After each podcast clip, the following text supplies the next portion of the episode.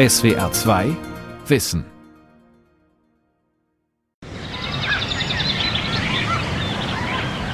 Ein kaum sichtbares Drama ereignet sich Tag für Tag.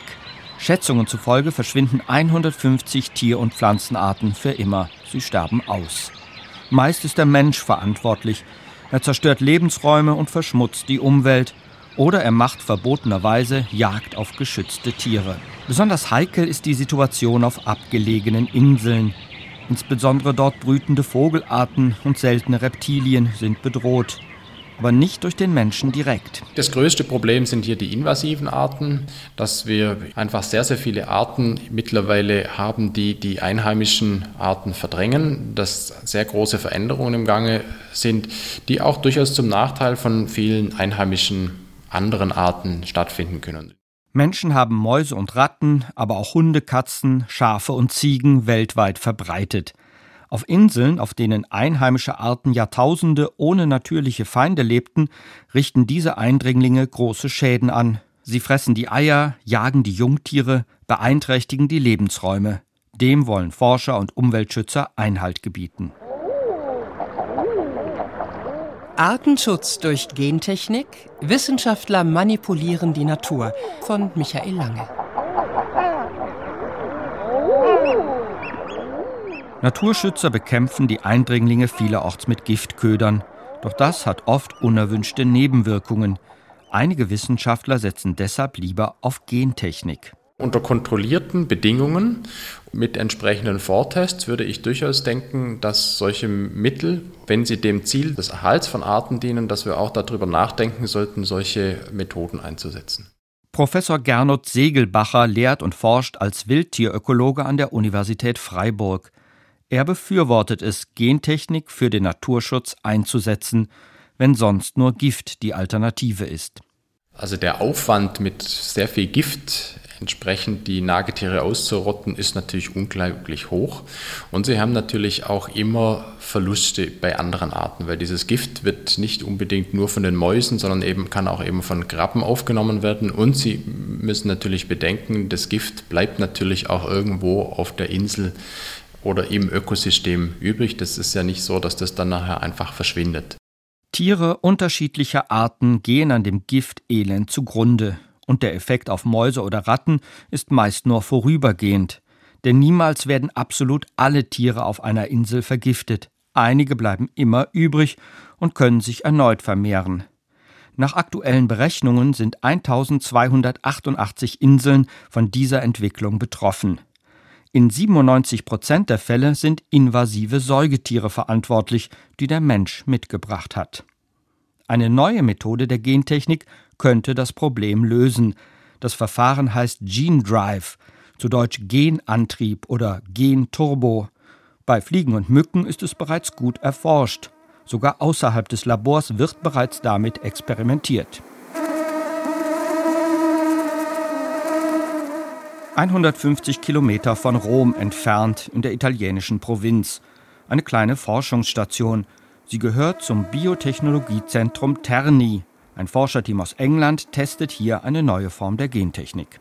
In Italy there are large cage contained facilities. Mehrere Käfige nebeneinander, umhüllt von Gasenetzen, zusammen so groß wie ein Klassenzimmer. Darin surren tausende Mücken, Gezüchtet hat sie der Genforscher Dr. Tony Nolan vom Imperial College in London. So they form these large swarms, or rather females come to these swarms to mate. Die männlichen Mücken bilden große Schwärme und die weiblichen Tiere fliegen hinein, um sich zu paaren, erläutert Nolan. In die Zellen der Tiere hat der Wissenschaftler selbstsüchtige Gene eingeschleust. Sie vermehren sich in einer Art Kettenreaktion. Das ist ein Gene Drive, eine Art genetische Kopiermaschine. Sie nutzt die Tatsache, dass jedes Gen in jeder Zelle doppelt vorkommt. Denn fast alle tierischen Organismen besitzen zwei Chromosomensätze, von denen nur einer weitervererbt wird. Die Kopiermaschine sorgt dafür, dass ein verändertes Gen in beiden Chromosomensätzen vorkommt und deshalb auf jeden Fall an die nächste Generation vererbt wird. So setzen Wissenschaftler die Mendelschen Vererbungsregeln außer Kraft. Von Natur aus würde nur ein Teil der Nachkommen ein bestimmtes Gen besitzen. Durch den Genturbo tragen alle Nachkommen das neue Gen. So lassen sich nicht nur einzelne Tiere genetisch manipulieren, sondern große Gruppen, Populationen und eventuell eine ganze Tierspezies. Tony Nolan will Mücken auf diese Weise Schritt für Schritt unfruchtbar machen, bis die Population schließlich zusammenbricht. Er und seine Kollegen testen das Konzept mit Mücken der Gattung Anopheles, einem Überträger der Malaria. Das Projekt gehört zu einem größeren Forschungskonsortium, genannt Zielscheibe Malaria. Was wir im Labor in London entwickelt haben, testen wir jetzt in abgeschlossenen Freilandkäfigen in Italien. Dann geht es im nächsten Schritt nach Afrika, wo wir die Mücken eventuell freisetzen wollen. Da die Gene sich ungebremst verbreiten, könnte dies das Aus für viele Mücken bedeuten. Die Verbreitung der Malaria wäre gestoppt. Unbestreitbar ein Nutzen für den Menschen. Aber die Natur würde künstlich verändert. Schwerwiegende ökologische Folgen befürchtet Dr. Nikolai Windbichler allerdings nicht. Er leitet eine kleine Forschergruppe am gleichen Institut wie Tony Nolan am Imperial College London. Also es gibt tausende Moskitospezies in der Welt, es gibt auch hunderte in Afrika und was wir erreichen wollen, ist eine bestimmte oder ein, eine Handvoll Spezies, die Malaria übertragen, zu, zu verändern. Also eine Welt ohne Mücken, das, das wird es nicht. Das kann die Technologie auch gar nicht leisten. Im Labor konnte Nikolai Windbichler beobachten, dass die Mücken die Gentechnik irgendwann austricksen. Nach einigen Generationen ändern sich ihre Gene, sodass die Kettenreaktion abbricht. Die Mücken entwickeln eine Resistenz gegen den Genturbo, sie vermehren sich wieder und können erneut Malaria übertragen. Also für mich persönlich ist das größte Risiko, dass es überhaupt nicht funktioniert. Dass wir was freisetzen, das breitet sich ein bisschen aus und verschwindet dann wieder. Ich glaube, das ist, werden die meisten Forscher so sehen. Der Mensch verändert das Erbgut von Lebewesen und entscheidet, welche Arten überleben dürfen und welche nicht. In dieser künstlich geplanten Ökologie gibt es für einen Krankheitsüberträger wie Anopheles keinen Platz. Auf die gleiche Weise ließen sich invasive Arten auf abgelegenen Inseln bekämpfen. Der Freiburger Ökologe Gernot Segelbacher hält es in diesen Fällen für gerechtfertigt, Gentechnik anzuwenden. Schließlich sei der Mensch für den Schaden durch invasive Arten verantwortlich. Wenn Sie heute nach Neuseeland gehen, dann finden Sie von den einheimischen Arten fast nur noch welche auf vorgelagerten Inseln, die mit großem Aufwand eben entsprechend frei von diesen Ratten und Mäusen oder auch Wieseln gehalten werden. Seit der ersten Besiedlung durch Europäer hat Neuseeland die Hälfte seiner Vogelarten verloren. Und das Artensterben schreitet unvermindert fort. Deshalb hat der Staat Neuseeland ein umfassendes Programm gestartet, um eingeschleppte Tierarten zu bekämpfen. Bis 2050 sollen Ratten, Wiesel und australische Possums vollständig aus dem Inselstaat verschwunden sein. Die wichtigste Waffe in diesem Kampf ist bislang ein Gift, an dem die unerwünschten Tiere kläglich zugrunde gehen. Deshalb suchen staatliche Stellen in Neuseeland nach Alternativen und diskutieren über die Möglichkeiten von Gene Drives. Nachdem die Methode zunächst an Mücken und Fliegen erforscht wurde, vermelden Labore in Australien und den USA bereits erste Erfolge bei Mäusen. Diese Experimente sind im Labor so weit fortgeschritten, dass man jetzt auch über Freisetzungsexperimente nachdenkt und es gibt bereits Organisationen, Naturschutzorganisationen, die von ihnen gepachtete oder ihnen gehörende Inseln für solche Experimente auch zur Verfügung stellen würden. Die internationale Naturschutzorganisation Island Conservation hat einige unbewohnte Inseln im Pazifik ausgewählt. Dort könnten genmanipulierte Mäuse ausgesetzt werden und ihre Gene via Gene Drive verbreiten. Da die Genveränderung die Mäuse unfruchtbar machen soll, könnten die Inseln so irgendwann von Mäusen befreit sein. Die Idee ist nicht ohne Risiko. Man verlegt das Labor in die Natur. Das heißt also, es ist Gentechnik in der Natur. Dr. Margret Engelhardt mahnt zur Vorsicht bei solchen unkontrollierbaren Freilandexperimenten. Sie ist beim Bundesamt für Naturschutz in Bonn zuständig für Gentechnik und ihre Folgen. Man kann sich gut vorstellen, dass es hilfreich ist, dass man auf der, einer bestimmten Insel ein, eine Ratte ausrottet. Aber wenn diese Gene Drive Ratte dann auf die nächste Insel geht und sich vielleicht mit äh, Nützlingen kreuzt, dann äh, habe ich natürlich Nebenwirkungen, die ich nicht haben will. Das heißt, ich finde es zu früh, wirklich zu sagen, ob es hilfreich ist oder hilfreiche Anwendungen geben kann in dem Naturschutzbereich. Dennoch sollten bereits jetzt länderübergreifende Absprachen stattfinden, fordert Margret Engelhardt. Es ist auf jeden Fall sinnvoll, sich um internationale Regelungen zu bemühen in Bezug auf Gene Drives, weil die eben nicht an den Grenzen Halt machen und weil es eben auch Anwendungen geben kann, die in einem Land oder in einer Gegend sinnvoll sein kann, aber in, in der nächsten Gegend dann schon wieder auch Auswirkungen haben kann, die dort nicht gewünscht sind. Darf der Mensch so massiv in die Natur eingreifen, dass er ganze Arten ausrottet und sich Gentechnik dabei ungebremst verbreitet? Und wenn ja, unter welchen Bedingungen? Mit diesen Fragen beschäftigt sich Dr. Uta Eser vom Büro für Umweltethik in Tübingen. Das ist mit Sicherheit was Neues, das bislang eigentlich in der Gentechnikdebatte klar war, dass wir unbedingt vermeiden wollen, dass diese transgenen Konstrukte, wie man die nennt, dass sie sich selbstständig in die freie Natur verbreiten. Und jetzt ist es sozusagen eine Anwendung, die mit der Absicht in die Welt gesetzt wird, dass sie sich weiter in die Natur verbreitet, eben nicht mehr unter unserer Kontrolle ist, sondern in der Natur sich die Organismen, diese veränderten Organismen verbreiten. Das erfordert, nach Einschätzung von Uta Eser, alle Risiken sorgfältig abzuwägen. Wenn ich ein Genkonstrukt freigesetzt habe, wenn ich einen Organismus freigesetzt habe, den ich genetisch verändert habe, dann habe ich das nicht zu 100 Prozent in der Hand, was aus dieser Veränderung wird. Die wird weitergegeben an nächste Generationen und bleibt in der Welt. Das ist sozusagen das Kriterium der Rückholbarkeit, das Kriterium der Fehlerfreundlichkeit ist bei dieser Technologie schon in hohem Maße nicht erfüllt. Ein Gene Drive ist eine besondere Form der Gentechnik. Der Genantrieb richtet sich gegen schädliche Organismen. Arten, die Krankheiten übertragen oder andere Arten gefährden, sollen damit bekämpft oder ausgerottet werden. Aber es gibt noch andere Möglichkeiten. Die Gentechnik könnte Arten unterstützen, die vom Aussterben bedroht sind. Auch das ist denkbar, erläutert der Wildtierökologe Gernot Segelbacher von der Universität Freiburg. Also es gibt verschiedene Arten, wo genetische Faktoren, Tierarten Probleme machen können. Es gibt zum Beispiel viele Arten, die haben eine sehr geringe genetische Vielfalt. Das heißt, die sind für die Zukunft im Sinne von Krankheitsausbrüchen sehr schlecht gerüstet. Hier kann der Mensch nachhelfen und er macht es auch schon, allerdings ohne Gentechnik.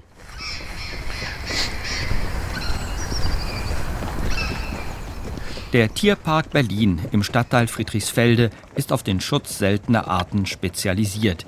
Hier leben bedrohte Nabelschweine aus Südamerika oder Wiesente, die in den Karpaten ausgewildert werden sollen. Was wir auch äh, wissen bei bestimmten Tierarten, ist, dass wir auch wie eine Art Genreserve fungieren mit unseren Populationen im Zoo.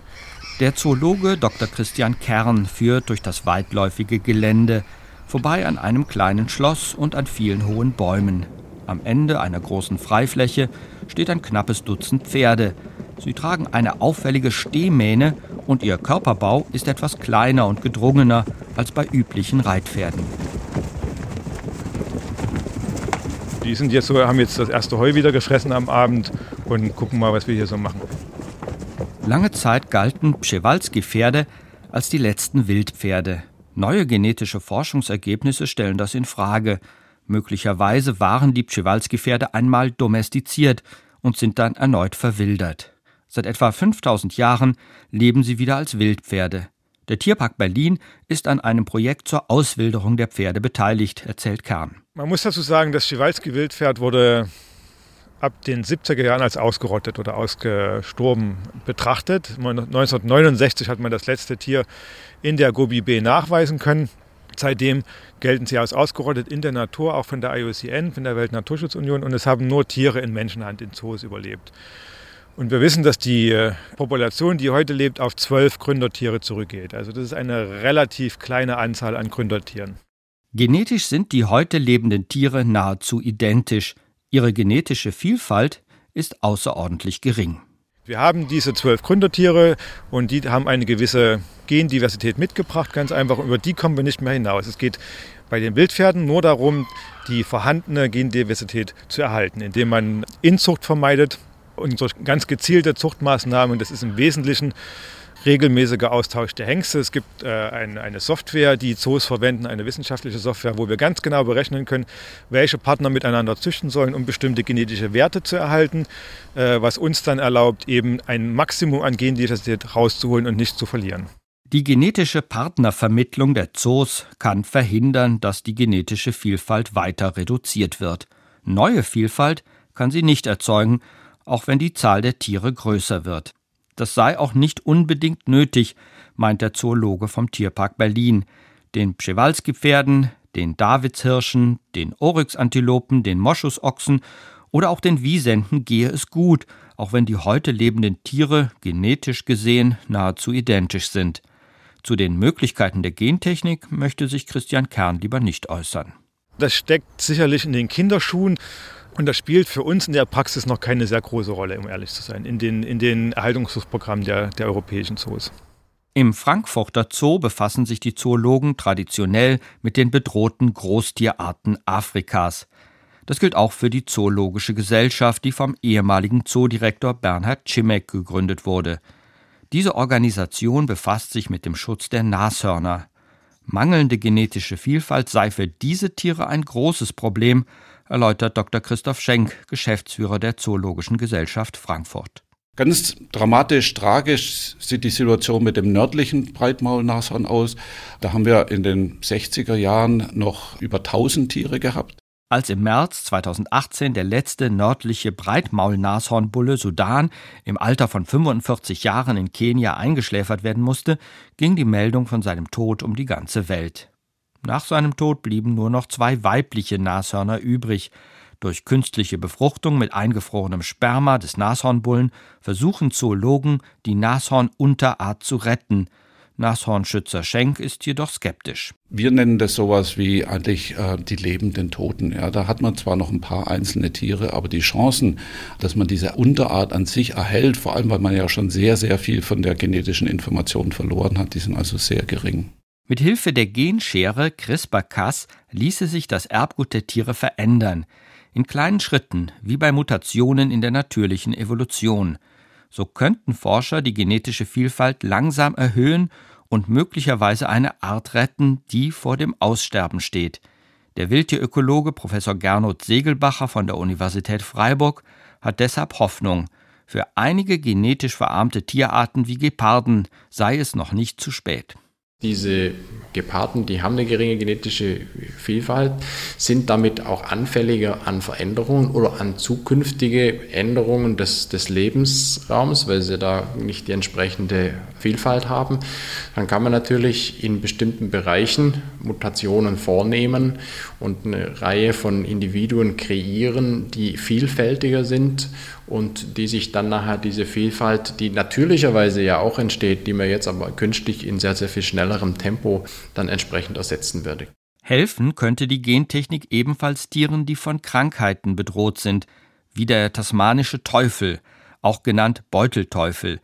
Die Aasfresser sind etwas größer als Hauskatzen und werden bis zu 12 Kilogramm schwer. Die letzten Tiere dieser Art leben auf der Insel Tasmanien südlich von Australien.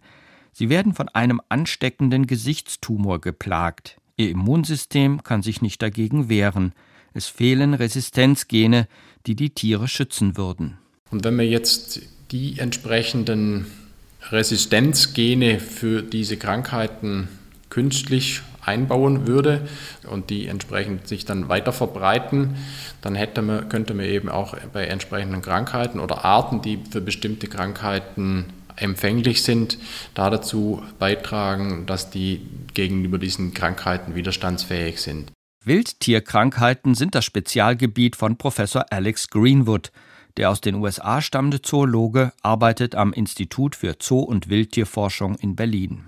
Wenn es gibt sehr, sehr wenig Vielfalt, dann verliert man diese Resistenz gegen Erreger und die, die Chancen steigert, dass die Population vernichtet wird. Das Problem ist ihm bekannt. Alex Greenwood erforscht die Wechselwirkung zwischen Genetik und Krankheiten.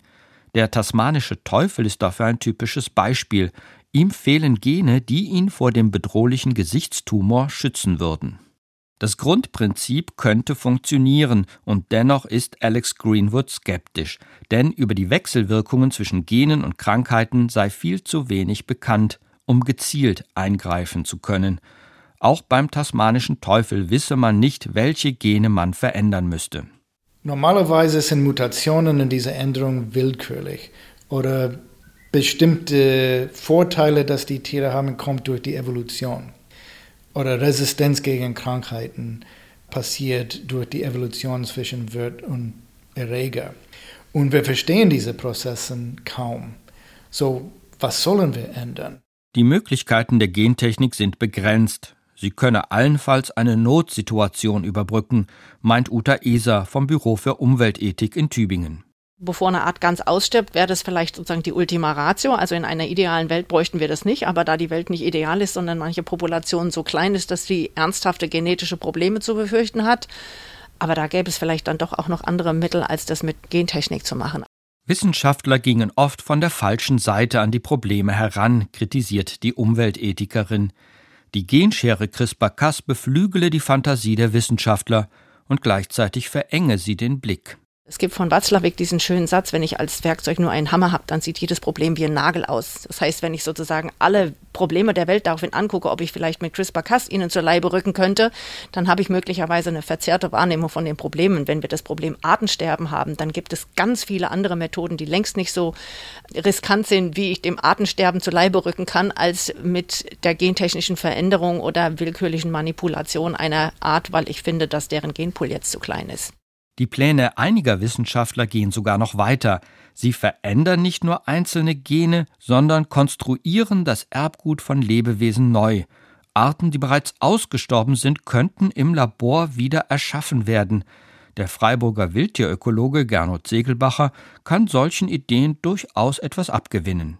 Wir haben das Mammutgenom in guter Eigenschaft vorhanden.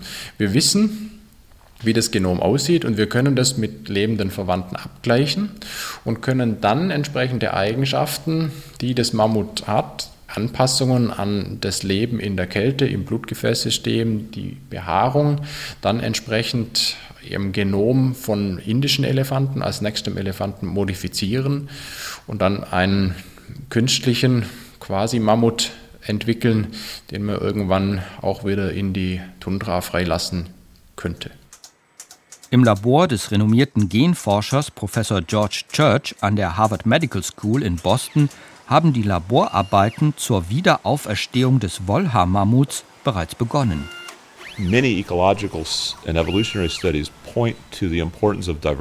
Viele ökologische oder evolutionsbiologische Studien zeigen, wie wichtig biologische Vielfalt für das Überleben der Ökosysteme ist. Deshalb brauchen wir möglichst viel Vielfalt. Und wenn wir weiter Arten vernichten wie bisher, dann sollten wir lernen, wie wir möglichst viele alte Arten zurückholen oder neue Arten schaffen. George Church hat die Genschere CRISPR-Cas mitentwickelt. Mit ihr lassen sich einzelne Positionen im Erbgut indischer Elefanten so verändern, dass sie Schritt für Schritt dem Erbgut eines Wollhaar-Mammuts ähnlicher werden. Diese Entwicklung vom Elefanten zum Mammut findet bislang allerdings ausschließlich mit Elefantenzellen in einer Zellkultur statt. Zunächst haben wir 14 Veränderungen im Genom der Elefantenzellen durchgeführt. Mit der CRISPR-Technik können wir zunächst hunderte Änderungen parallel durchführen. Wir testen die Zellen, indem wir die embryonale Entwicklung in der Zellkultur untersuchen, ebenso die Organentwicklung. So sehen wir, ob die Änderungen, die wir durchführen, eine Auswirkung haben.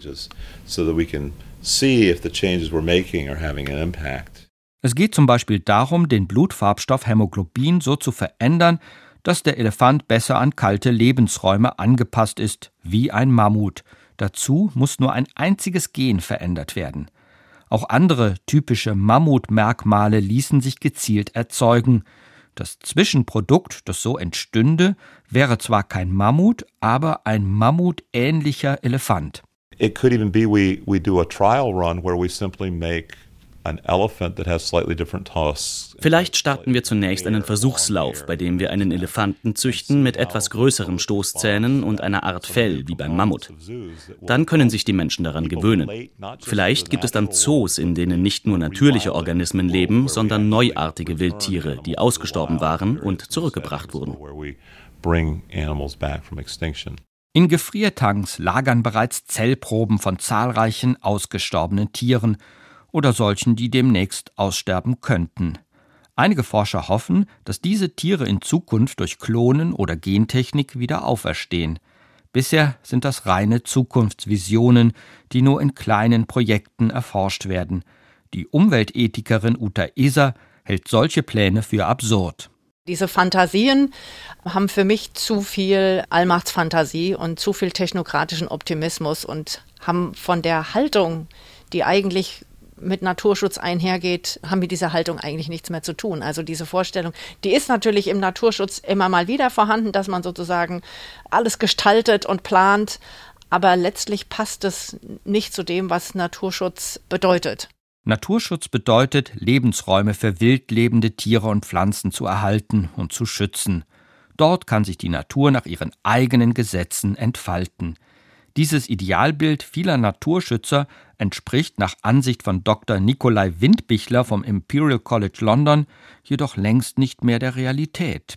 Wir haben ja den Planeten schon komplett umgestaltet. Ja, also 40 Prozent der eisfreien Erdoberfläche benutzen wir für Landwirtschaft. Wir, wir verändern massiv den Planeten. Die, die Natur in dem Sinne als das andere, das irgendwo da drüben ist und unberührt ist, gibt es eigentlich in dem Sinne gar nicht mehr.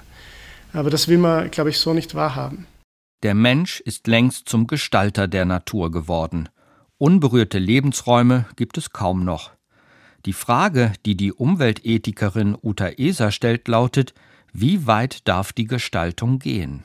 Wollen wir in so einer Baukastenwelt leben, wo wir uns hinsetzen und Werkzeuge nehmen und uns so Pippi Langstrumpf-mäßig. Ich mache mir die Welt, wie sie mir gefällt. Ich lasse das Mammut wieder auferstehen und ich mache ein bisschen Vielfalt da, damit da irgendwie was passieren kann. Und hier baue ich eine Straße und da baue ich einen Fluss. Also es ist mehr dieses konstruktiv-technologische Zugehen auf die Welt, was mir als unvereinbar mit der Vorstellung eines guten Lebens scheint, die die meisten Naturschützer haben. Auf der einen Seite die Idealvorstellung von einer unberührten Natur, die man nur in Ruhe lassen muss und alles wird gut. Auf der anderen Seite eine vom Menschen geplante und berechenbare Natur, die sich zu ihrem eigenen Wohl gestalten lässt, auch mit Gentechnik. Was beide Sichtweisen vernachlässigen, der Mensch war und ist Teil der Natur, ein besonders unberechenbarer Teil. Die Welt verstehen. Jeden Tag. SWR2 Wissen. Manuskripte und weiterführende Informationen zu unserem Podcast und den einzelnen Folgen gibt es unter swr2wissen.de.